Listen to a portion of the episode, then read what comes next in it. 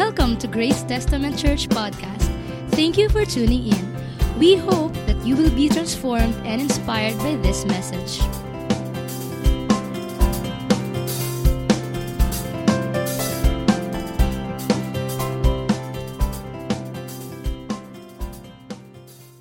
This time naman, no, gusto kong pag-usapan natin ngayon. Ay, sabi nila ngayon ay Year of the Tiger. Tama po ba? Mali. Okay? This year is the year of the Lord. Sabi mo nga, this year is the year of the Lord. Kumbaga, marami, nung na, nakaraang taon, marami ng lamig. Pero ngayong taon na to, hindi ka malalamig sa Panginoon. Kung dati wala kang fire, ngayon, mas lalo kang maging on fire sa Panginoon. This is the year of the Lord kung saan mas lalo mo siyang mamahalin. No? Sabi nga rito, ni Todd, ni Todd Prell, sabi niya, the Christian's New Year resolution should be the same every day. Ano daw yon? To know Christ and make Him known. Alam niyo po, kahit anong taon pa yan, twenty twenty-three, twenty twenty-four, ang goal po natin is to know Christ. Minsan, nakikilala natin si Lord sa idea lang, no? Okay, si Lord yan, kilala ko yan, ganyan. Pero ang tanong, nararanasan mo ba? No? And gusto natin na itong taon na to is magawa natin lahat. Gusto natin maging prosperous, lahat ng gagawin natin. Diba? Pero nalagay ba natin sa isipan natin, Lord, gusto kitang makilala. Lord, gusto kong malaman kung ano ka sa buhay ko, anong kaya mong gawin sa buhay ko. Pangalawa, ito sabi niya, make Him known. Makilala rin siya ng ibang tao. Kadalasan kasi minsan nakapokus ka sa sarili mo, pero paano naman yung iba? No? This year is the year of the Lord kung saan makikilala mo siya at makikilala siya ng ibang tao. At alam ko, marami po sa atin ngayon ay nagkakasakit, tama? And di natin alam yung minsan gagawin, di ba? Yung iba sa atin, ubos na yung budget dahil December, daming pera. Di ba? December twenty-fifth, daming pang pera. January first, uh, madami ka pang pera niyan. January third, huminga pa yung bulsa mo. January tenth, wala na, di ba? Nangangamba ka na ngayon. Pero alam mo ba, kung gusto natin talaga this year, no, lumakas yung faith natin, no? Hindi lang yung faith natin, no, pati yung pangangatawan natin, yung lahat sa lahat ng aspeto ng life natin, no. Kailangan natin ng mga vitamin, no. Tandaan niyo to, sabihin niyo vitamin, no. At ngayon ay syempre pag yung vitamin pampalakas natin 'yan. Sino rito uminom ng vitamin? Tuloy mo lang 'yan para maging malakas ka. At ngayon para maging malakas yung taon natin, no, yung faith natin sa Panginoon, unang-una, syempre, kailangan natin ng vitamin D. No? Ano yung D? Devotion. No? Ngayon, mag-plan ka na. Baka, ngayon, di ka pa nagde-devotion, no? Baka walang halaga sa iyong devotion. Kailangan mo ng vitamin D. Ano yung D? Devotion. And ano pa? Vitamin P. Ano yung vitamin P? Prayer. No? Baka sa atin, wala ng prayer, wala ng quality time. Na mag-pray ka na lang, Lord, salamat sa food. Amen. Ganun na lang. Diba? Ayun dito, sino rito yung nagde-desire? Gusto kong i-develop yung prayer life ko this year. This is the year of the Lord. At walang makakaadlang doon. Amen? Ano pa? Vitamin S. Ano yun? Solitude. Diba? Mas marami kang time sa sarili mo, mas marami kang time sa Panginoon. And ano pa? Vitamin S pa rin. Ano yun? Sunday service. Baka yung iba dyan, wala nang ganong matinong Sunday service, di ba? Vitamin S, no? Sunday service. Baka nakakalimutan nyo na yan, no? Ano pa? Vitamin C. Okay, kayo ah, mga kabataan, yung mga magulang natin. Ano yung vitamin C? Cell group, no? Nakakating pa ba ako sa cell group? Alam nyo na, nabe-bless po ako, no? Sa mga cell group na kompleto. Sabi nga sa amin ni P R, yung cell group, gawin yung Sunday talaga. Para alam mo na, yung quality ng cell group pang Sunday, hindi nawawala talaga sa'yo. Yung iba kasi sa atin, mas pinipili yung Netflix, yung matulog na lang. Diba? Ako natutuwa ako sa mga cell ko, no? Sabi nila, Pas, kasi gusto ko na lang gumawa ng thesis, gusto ko na lang magpahinga, pero mas pinipili ko pong mag-cell group kasi mahal ko po yung Panginoon. Sana po lahat tayo ganun, yung pipili mo lagi si Lord. Kasi this is the year of the Lord, no? Vitamin T. Ano yung T? Training. abangan nyo, magkakaroon tayo ng mga training. No? That's why, I invite lahat po no, ng mga leaders, ng mga gusto magkaroon ng cell, kailangan natin ng vitamin T. Training kasi, syempre ang hirap naman mag-disciple no, kung wala tayong training. And vitamin O. Ano yung O? One-on-one. Sino rito yung gustong heart-to-heart? Diba yung talagang alam mo ba sa leader? Ito yung pinagdadaanan ko. Dapat meron ka niyan, vitamin O, one-on-one. Alam nyo, ang sarap pagkakausap mo sa leader mo. Ako pag si Pasorapi, pag nakita ko siya sa office, pinupuntahan ko kaagad. Tatanong ako, Pas, ano ba to ganyan? Kasi ang sarap magkaroon ng, alam mo yung makakuha ka sa kanila ng wisdom. No? And, vitamin P S. Alam mo yung vitamin P S? Pepsol. Naku, baka nakalimutan natin itong Pepsol, no? Di na natin alam yung S O L, yung S O L one, S O L two. No? That's why, kung gusto natin lumakas yung faith natin in God, please take this vitamin, no? Isa-isa lang, ano? Isa-isa lang para lumakas yung uh, yung faith no kay Lord this year, no? And this time, dahil nga yung iba sa atin no hindi lumalabas, ang daming pinagdadaanan. Ayan is, nagpray ako, Lord. Ano bang sasabihin ko sa kanila, no? Ano ba yung gusto mong sabihin sa kanila? And dinala ako ni Lord sa Book of Job, no? Kung saan itong tao na to sobrang faithful sa kay Lord. Hindi nagkamali. Grabe yung pananampalataya niya sa Panginoon. At sabi niya sa Job one, sige, basahin natin Job one. Or Hob one. Basahin ko po sa Tagalog po, no? Sabi po rito, may isang lalaking nakatira sa lupay ng Hus na nagngangalang Hob. Siya, isang pinakamabuting tao, sumasamba sa Diyos at umiiwas sa masamang gawain. Verse two, meron siyang pitong anak na lalaki at tatlong anak na babae. Marami siyang tagapaglingkod at siya ang pinakamayaman sa buong silangan. Pitong libo ang kanyang tupa, tatlong libo ang kanyang kamelyon, san libo ang baka at limandaan ang asno. Verse four, nakaugalian na ng kanyang mga anak na lalaki na ali-aliling magdaos na nangandahan sa kani-kanilang bahay at inaya nila ang mga kapatid nilang babae.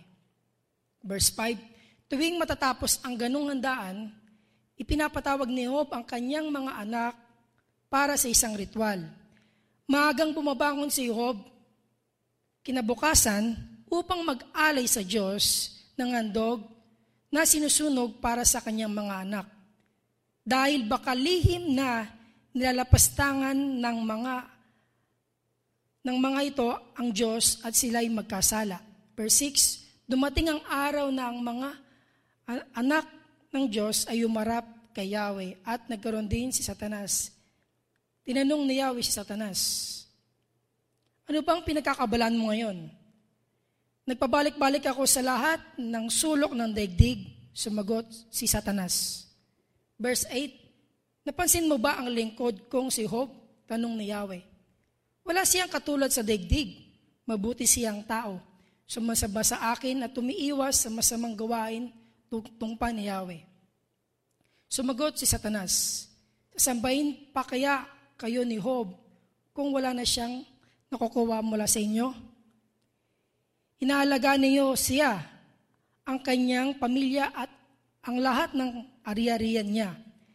Pinagpapala nyo ang lahat ng kanyang gawain at alos punuin ninyo ang kanyang kayamanan, ang buong lupain. Subukan ninyong alisin ang lahat-lahat sa buhay niya at arap-arapan niya kayong susumpain. Sinabi ni Yahweh kay Satanas, kung ganon, kung gayon, gawin mo ng lahat ang gusto mong gawin sa kanya.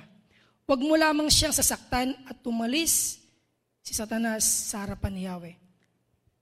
Isang araw, nagkakainan. Okay? Ngayon, uh, nagkaroon ng conversation si, si Satanas no, at si, si Lord, no? At ngayon, sinusubok, susubukan ni Satanas si Hob kung tatalikod siya sa Panginoon. Verse thirteen, tignan natin. Isang araw, nagkakainan at nagiinuman ang mga anak ni Hob sa bahay ng kanyang panganay na kapatid na lalaki. Walang anoy-anoy dumating kay Hob ang isang niyang tauhan, no? Dumating isang tauhan, napansin niyo, isang tauhan na dumating. Sinabi nito, kasalukuyan po naming pinag-araro ang mga baka at nanginginain naman ang mga asno. Verse fifteen, nang may dumating na mga sabeyo, kinuha po nila ang mga baka at mga asno at pinatay pa po ang aking mga kasama. Ako na lang po ang nakatakas upang magbalita sa inyo.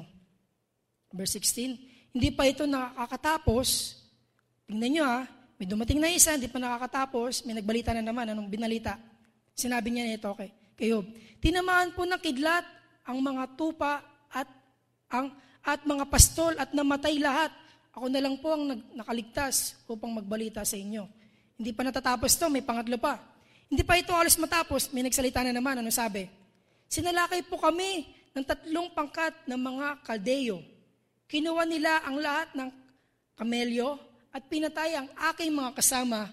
Ako na lang po ang nakatakas upang magbalita sa inyo. Verse eighteen, hindi pa rin ito alos tapos. May nagsalita pa rin. Grabe yung pinagdaanan ni Job, no? Ang daming nawala sa kanya. Pang-apat na to, may dumating na naman, ano yun? At nagsabi, abang ang mga anak po ninyo ay nagkakainan at nagiinuman sa bahay ng panganing nilang kapatid. Inampas po ng napakalakas na hangin ng bahay at bumaksak. Nabaksakan po sila at namatay lahat. Ako na lang po ang natira buhay upang magbalita sa inyo. Verse twenty, tumayo si Hob. Pinunit ang kanyang damit at nagahit ng ulo. Pagkatapos nagpatira pa siya at sumamba sa Diyos. Ang sabi niya, ubad akong lumabas sa sinapupunan ng aking ina. Ubad din akong babalik sa lupa. Si Yahweh ang nagbigay, si Yahweh rin ang babawi. Purihin si Yahweh. Verse twenty-two, last verse. Sa kabila ng mga pangyayaring ito, hindi niya sinisi ang Diyos, kaya't hindi siya nagkasala laban sa Kanya. Ngayon po, mapapansin niyo sa, sa buhay ni Hob, no? Ang dami niyang pinagdaanan, ang daming nawala sa Kanya. Hindi po madali mawalan po ng minamahal. Hindi po madali mawalan ng business. Minsan may mga pinagdadaanan tayo sa buhay, parang wala ng solusyon. Minsan ang bilis natin tumulikod kaagad sa Panginoon. Pero this year, alam niyo po, sa anumang ups and down na pinagdaanan mo sa buhay, no? Sana ganito tayo. Sabi ni Hob, sa kabila ng mga pangyayaring ito, hindi niya sinisi ang Diyos, kaya't hindi siya nagkasala laban sa Kanya. And this year, gusto natin mapalakas ang faith natin. Kailangan nating gayahin ang buhay ni Hob. Kung saan, sa dami ng kanyang pinagdaanan, nanatili siyang nananampalataya at faithful sa Panginoon. Sana lahat tayo ganun. Kaya ang topic ko po this morning is all about choosing faith in the midst of suffering. Choosing faith. Bakit faith? Marami kasi sa atin, kadalasan, mas pinipili natin lumayo sa Panginoon. Mas pinipili natin hindi manampalataya sa Kanya. Di ba? Minawala lang sa'yo. Umalis ka na kagad. Iniwan na mo kagad yung faith mo, no? Alam niyo po, si Hob, ang daming nawala sa Kanya. Pero alam niyo, hindi siya natinag nun. Hindi siya na-shake. Alam niyo, minsan, hindi lang wala yung nagpapali sa atin sa Panginoon eh, or yung paglayo natin sa Panginoon. Minsan, ang nagpapalayo sa atin sa Panginoon, yung meron ka. Ha? Anong meron ka? Explain ko po sa inyo. Dati, wala kang work. Lord, bigyan mo lang ako ng work, gagawin ko to para sa'yo. Ngayon, binigyan ka ni Lord ng work, no? Nasaan na? Naglaylo na. Naku, ang dami po namin nakitang ganyan, lalo na sa mga Kristiyanong nawalan ng time sa Panginoon. Ulitin ko po, yung mga Kristiyanong nawalan ng time sa Panginoon. Kasi dati, nung wala silang work, ang dami nilang time sa Panginoon. Pero ngayon, nung nag-work na sila, sinagot ng Panginoon yung prayer nila, yun, unti-unting nawala. Sana lahat tayo pag nagkaka-work, ganun pa rin yung binibigyan natin na quality time sa Panginoon, no? And yung iba sa atin, Lord, yung edad ko, lagpas ng kalendar, wala pa rin akong jowa, di ba? Lord, bigyan mo na ako, di ba? stable naman ako, may work naman ako. Ngayon, binigyan ka ni Lord, no? Ngayon, bigla ka nalang di nagparamdam sa cell mo, sa churchmate mo, unti-unti ka lang nawala sa Panginoon, no? Dati, mga nanay, oh, bingi ka kay Lord ng ano, ng washing machine. Lord, bigyan mo lang ako ng washing machine. Yung diretso na sampay. O kaya, diretso na rin plancha. Diba? Ngayon, binigyan ka Lord ng plancha. Puro ka nalang labada. Tama? Alam niya, minsan, yun iningi natin kay Lord. Minsan, pag sinagot na ng Panginoon, doon tayo nawawala. Pero minsan, yung mga prayer po natin, hindi nasasagot. Kasi alam niyo, nire-remind ka ni Lord kung saan. Baka kasi hindi ka paanda. No? That's why, gusto ko pong matuto tayo sa buhay ni Hob, no? Kung saan, he choose faith in the midst of suffering. Alam niyo po, marami sa atin dumadaan ng suffering, no? Nabalitaan ko nga, maraming nawalang ng work, pero nakabawi, nakabawi ulit. Yung iba talaga nawalan ng business, pero nakabawi ulit. Yung iba nawalan ng cell group, yung iba unti-unti nang naglalaylo. Pero alam niyo, this time, this year of the Lord, choose faith in the midst of suffering. Kahit hindi suffering, ngayon, yung suffering na to, ilagay natin sa, sa pandemic. Diba yung iba sa atin dumaranas ng pandemic? Pandemic, crisis. Hindi lang, crisis sa sarili, sa pera, no? And this time, matututo tayo sa buhay ni Hob. That's why choosing faith in the midst of suffering, number one, sa life of, sa buhay po ni Hob, number one, in the midst of suffering, we must never lose our hope in God. Ulitin ko po, in the midst of suffering, we must never lose our hope in God. Wag mawala, wag pumawala yung hope natin sa Panginoon. Alam niyo, marami pang mangyayari hindi natin alam. Biglang nag-alert level three, di ba? Grabe, December, akala mo parang walang COVID. Tapos, biglang nag-lockdown, di ba? Ang hirap nun. Parang, lahat umigpit. Pumunta kami sa terminal, kasi, ano, may mga umuwi. Ang higpit, pumunta kami sa bus station, kasi meron ako inaatid. Grabe, ang higpit, kailangan na ng swab. Ngayon is stranded. Bakit? Hindi natin alam mangyayari, no? Pero alam nyo, ito yung maganda. Di man, na, di man natin alam yung mangyayari, pero hindi mawawala yung hope natin sa Panginoon. No one and nothing can steal your, your joy, your peace, when your hope is in God. No? Hindi mawawala yung joy mo, yung peace mo, kapag yung hope mo na, nasa Panginoon. Please, alam nyo, gusto natin makilala sa ang Panginoon talaga na matindi. Dapat yung hope natin nasa Kanya. Wala sa pera, wala sa tao, wala sa tao, wala sa kahit kanino. Sa Kanya lang. Amen po ba? This year, kahit anong mangyari, magtitiwala ako sa iyo, Panginoon. Hindi ito maaalis, hindi ako masishake. Always put your hope in God. At my lowest, God is my hope. Diba dumanga sa pinaka-down mo, pero sinasabi mo pa rin, Lord, sa iyo pa rin ako kakapit. At my dark, at my darkest, diba? Sa pinakamadilim na nangyari sa buhay ko ngayon, yung sitwasyon ko ngayon, hindi ko maintindihan, parang wala na, no? Sabihin mo ngayon, God is my light. Lord, you are my light. Bibigyan mo ko ng direction. Bibigyan mo ko ng liwanag kung ano yung dapat kong gawin. At my weakness, at my weakest, God is my strength. Alam niyo po, ang sarap po makita na kahit may pinagdadaanan ka ngayon, no? Di, natin, di ko alam nangyari po sa inyo. Pero sasabihin mo, mahina ako ngayon, pero God is my strength. Diba? May kanta nga, God is the strength of my heart, no? Sana ganun din tayo. And may saddest, diba? Yung mga nalulungkot, wala ako nito, wala ako niyan. Yung mga malulungkot sa buhay, sasabihin mo, God is my comforter. Alam niyo po,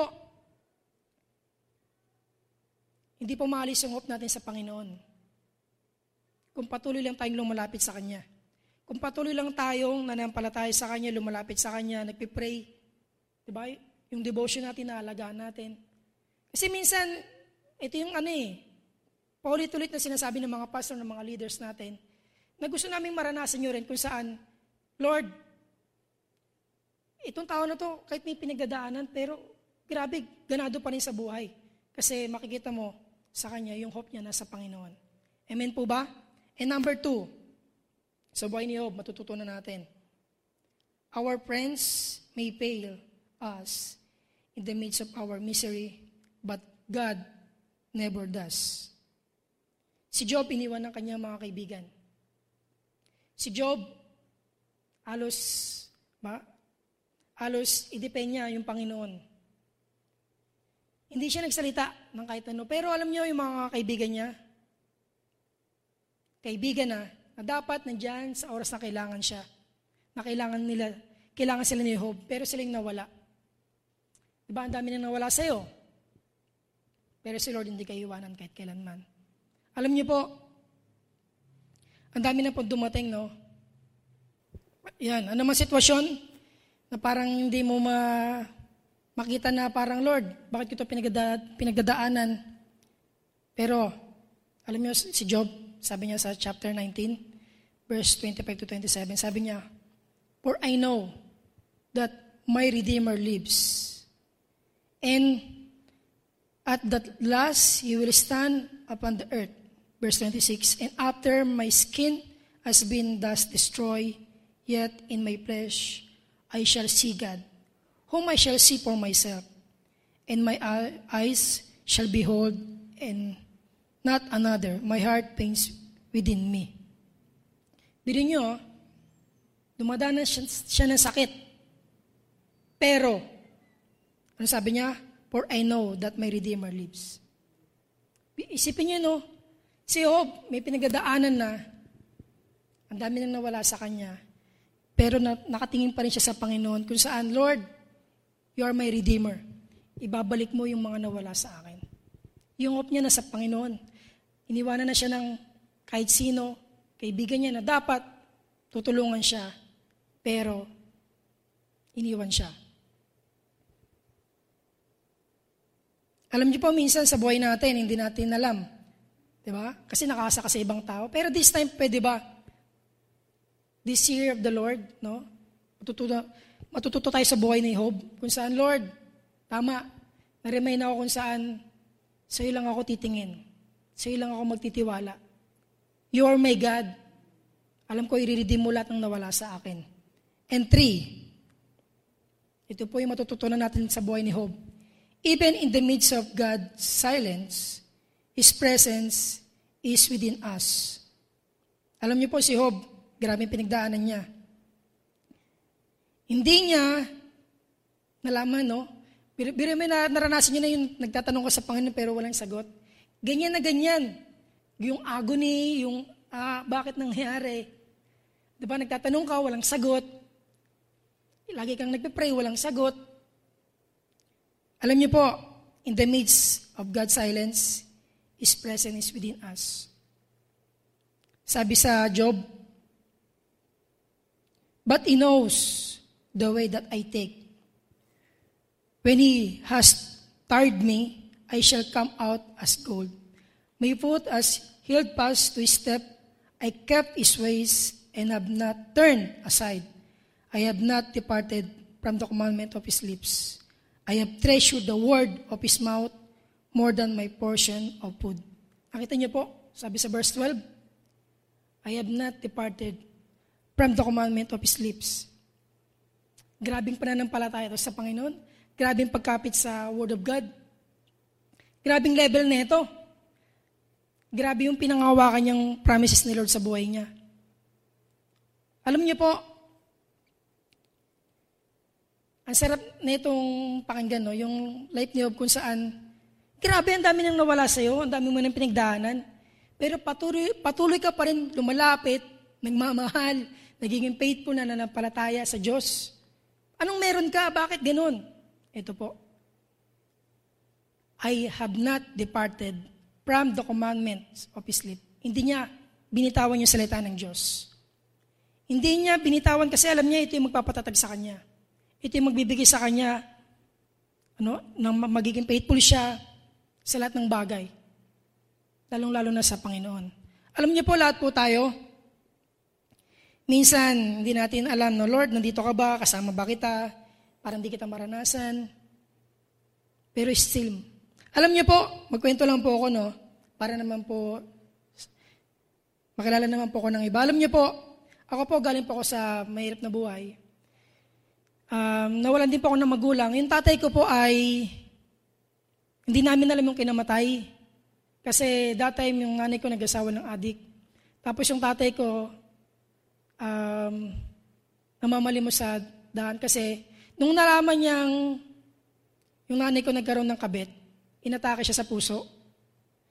And ngayon, walang mag-alaga sa kanya kasi nga ako, malayo. Tapos yung mga kapatid ko nasa kulungan.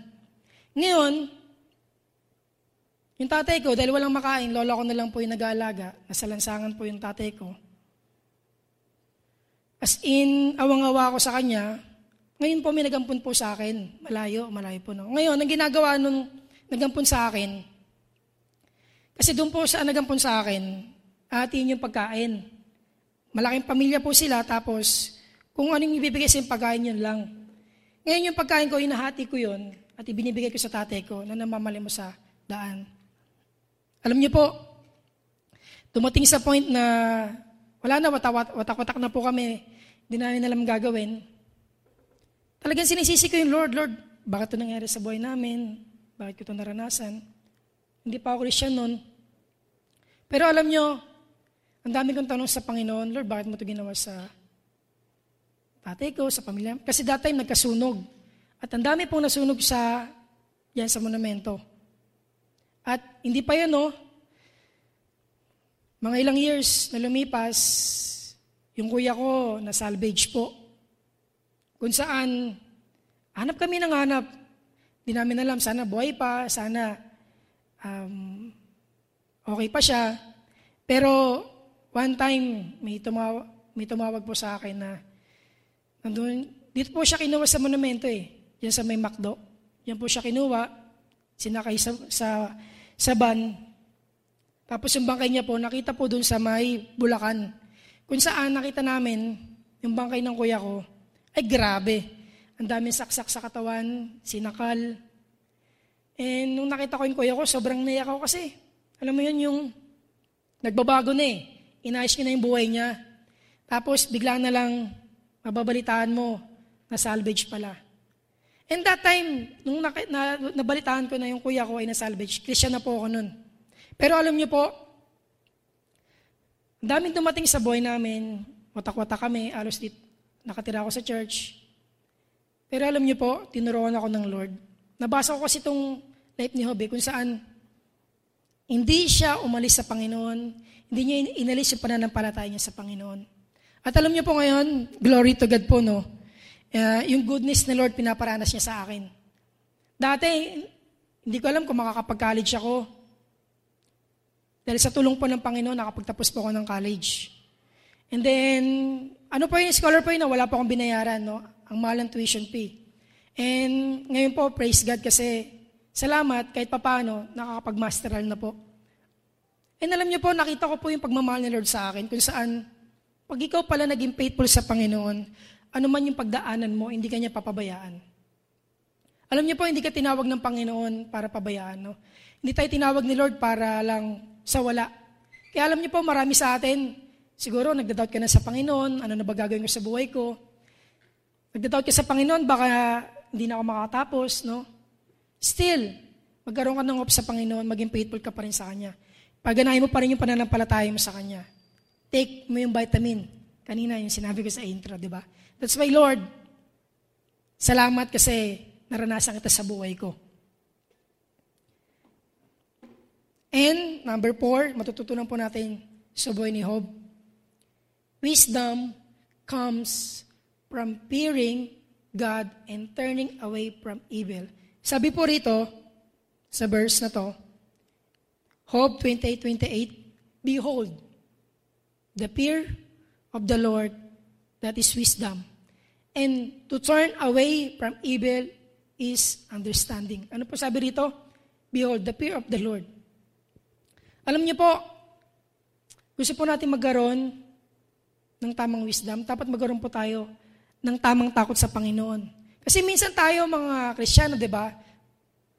Nawawala na yung takot natin sa Panginoon, you know? Yung iba sa atin, itong kasalanan na to parang baliwala na lang. Pero niririman tayo ni Hob, the fear of the Lord, that is wisdom. Magisimula pa yung wisdom kung magkakaroon ka ng tamang takot sa Panginoon. Yung reverence o respect sa Panginoon. And this year, year of the Lord, please, sana naman po madagdagan yung respeto mo sa Panginoon. Oh, mas tasa mo pa. Diba? Baka nagplato na lang no, yung takot mo sa Panginoon. Baka mas takot ka pa sa ibang tao kaysa sa Lord. Mas takot ka pa sa mga bagay-bagay kung saan, di ba? Thesis na naman, requirements naman, mas takot ka pa doon kaysa sa Panginoon. I pray, bawat isa po sa atin, no, hindi po tayo magkakaroon ng tamang wisdom kung wala po tayong takot sa Panginoon. At anong pasabi dito? And to turn away from evil. Umalis ka, no? Talagang talikuran mo yung evil. Yung iba kasi sa atin, minsan nilalapitan pa yung evil, di ba? At alam niyo po, si Job, hindi siya nagkasala sa Panginoon, no? At sana po ganun din tayo. Lord, o nga, no? Wala na akong takot sa iyo, no? Parang eme-eme na lang yung pagiging Kristyano ko, yung pagiging Kristyano ko. Matawag na lang na Christian. Sana hindi ganun. No? Alam niyo po, gusto niyo po natin tumatag this year, no? Talikuran natin yung kasalanan. Gusto natin i-bless tayo ng Panginoon, talikuran mo yung kasalanan. Alam niyo po, kahit ako po, naranasan ko po yun. Alam mo yun, yung, yung hindi mo alam na kasalanan na to, ito na yung nangyayari sa buhay mo, dinadown ka na ng Panginoon. Kasi sin leads to destruction. Pero yung righteousness leads to promotion. That's why alam niyo po, sana ganun po tayo lahat, no? Na Lord, please, bigyan mo ko ng tamang takot sa iyo. Mga kabataan, ngayon, ang bilis lang natin sa lahat ng bagay, di ba? Magkiklik ka ng cellphone, manonood ka. Please, ingatan mo yung mata mo. Ingatan mo yung pakiklik sa mga cellphone mo. Live a righteous life. No? Kagaya ni Hob, mabuhay tayo na may kabanalan. And number five, God is with us in the midst of our storm. Alam niyo po, sabi rito sa verse na to, He stilled the storm to a whisper, the waves of the sea were hushed. Psalm one oh seven verse twenty-nine. Sa ibang salin, be still. No? Be still in the Lord. Alam niyo po, karamihan, karamihan po sa atin, kapag mayroon lang mga bagay na hindi maintindihan sa buhay natin, di ba? Lord, itong storm na to, ano bang matututunan ko dito? No? Alam niyo po, sa storm ng buhay po natin, may nag-share po sa akin. Gusto ko po i-share sa inyo. Una, yung storm, hindi yan ni-allow ni Lord sa'yo kung hindi mo kaya. Hindi i-allow ni Lord yan kung hindi mo pa kaya. Pangalawa, yung storm i-allow ni Lord sa buhay mo. Bakit? Kasi gusto kanya lalong magtiwala sa kanya. Kagaya ni Hob. No, inaalaw ni Lord yun. Para saan? Yung faith mo tumatag. Yung pananampalataya mo talaga, no? Kasi alam nyo, minsan, gusto lang natin ng ano, di ba? Testimony. Tumaan ka muna sa test. Yung iba kasi gusto mo, timony lang ng timony.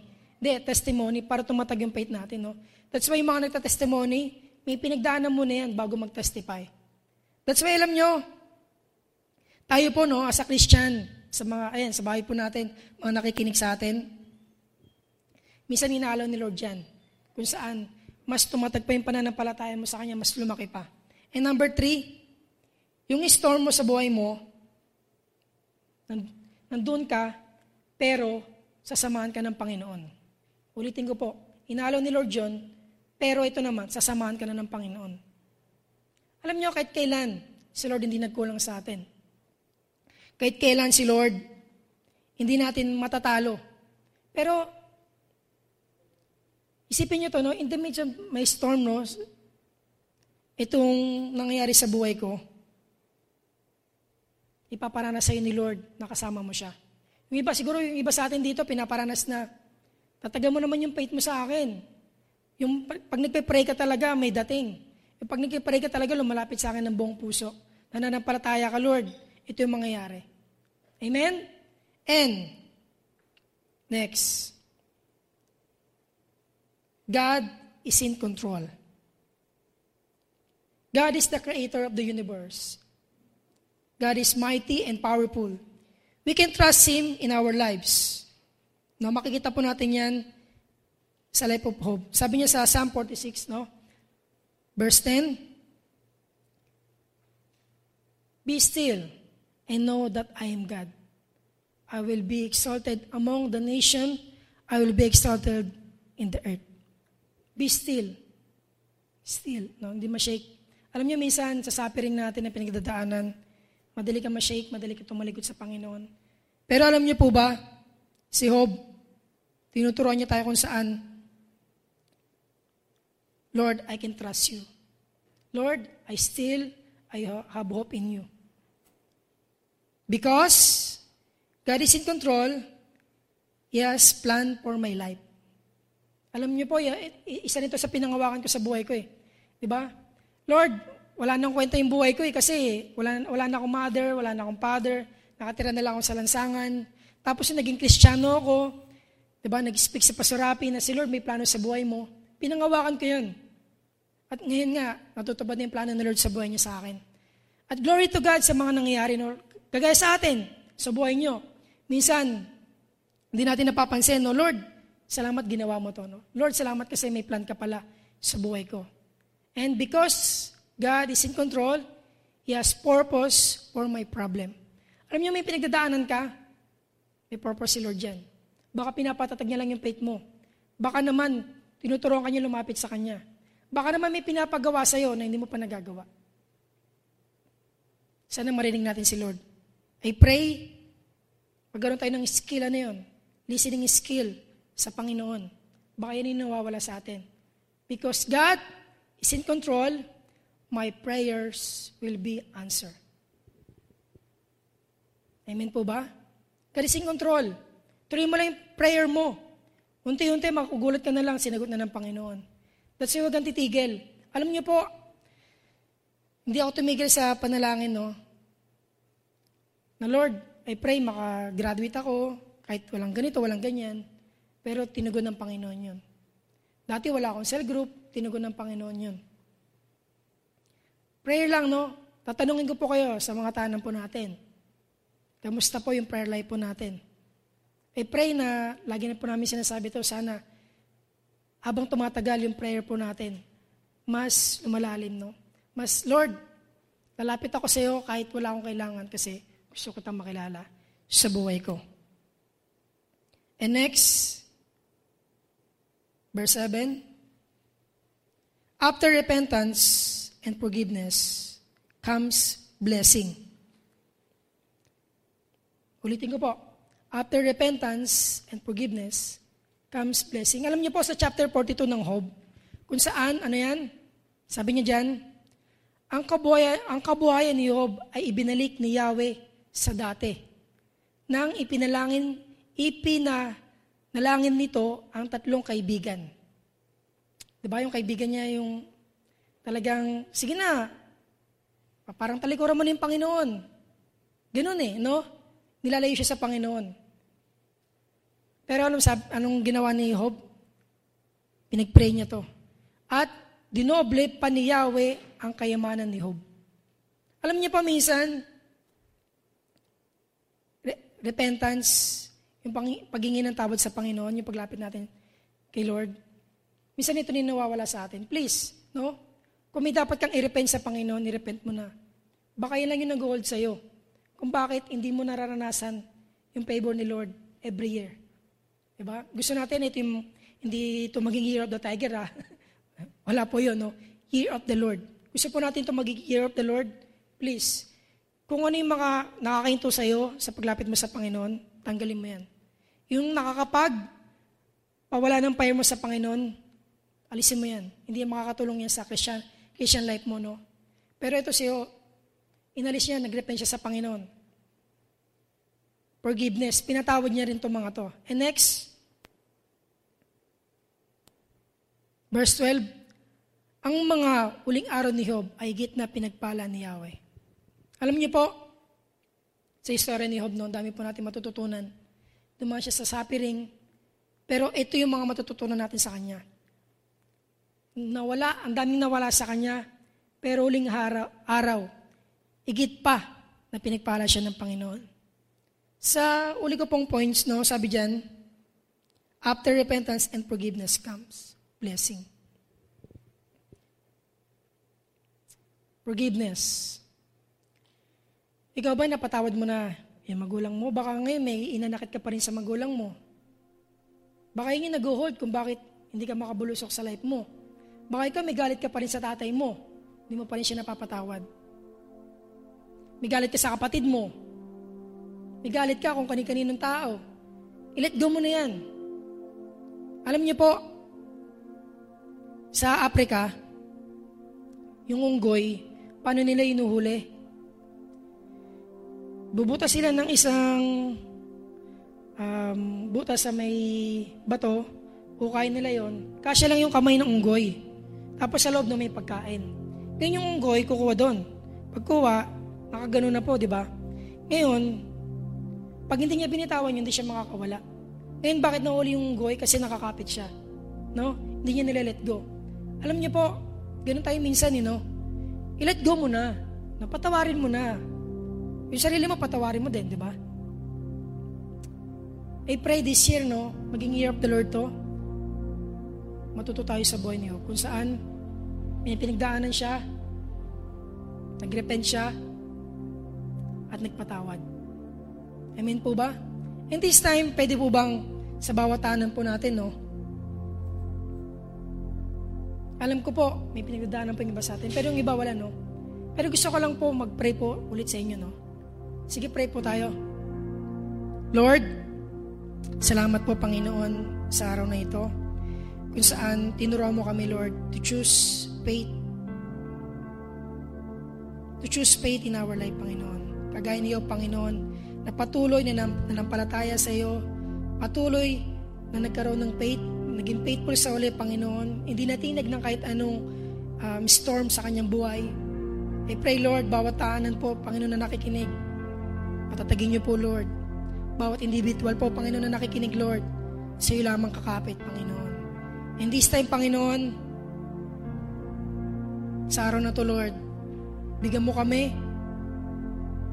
ng totoong pananampalataya sa iyo, Panginoon. Bigyan mo kami, Panginoon, ng tamang takot sa iyo, Lord. Bigyan mo kami ng hope, Panginoon, na nagagaling po sa inyo. At salamat po, Lord, dahil alam namin na hindi mo kami papabayaan, Lord. Hindi mo kami iiwan. Hindi mo kami papabayaan, Panginoon, sa anumang sitwasyon, Lord. At salamat, Lord, sa bawat isa po, Panginoon, nakikinig. I pray, Lord, na tanggalin na namin, Lord, lahat ng mga adlang sa buhay po namin na nagpapalayo po sa inyo. This time, Lord, gusto po namin magpasalamat sa lahat ng blessing, sa goodness mo, Panginoon, sa grace mo, Panginoon, sa favor mo. Kung wala ka po sa amin, Lord, we are nothing, Lord. Salamat po. Tinataas ka po namin sa pangalan ni Jesus. Amen at Amen. Thank you for listening. If you have been blessed by this message, you can personally join us in our weekly Sunday celebration. To get updates from Grace Testament Church, visit our Facebook page at facebook dot com slash g twelve dot grace testament church. God bless you all.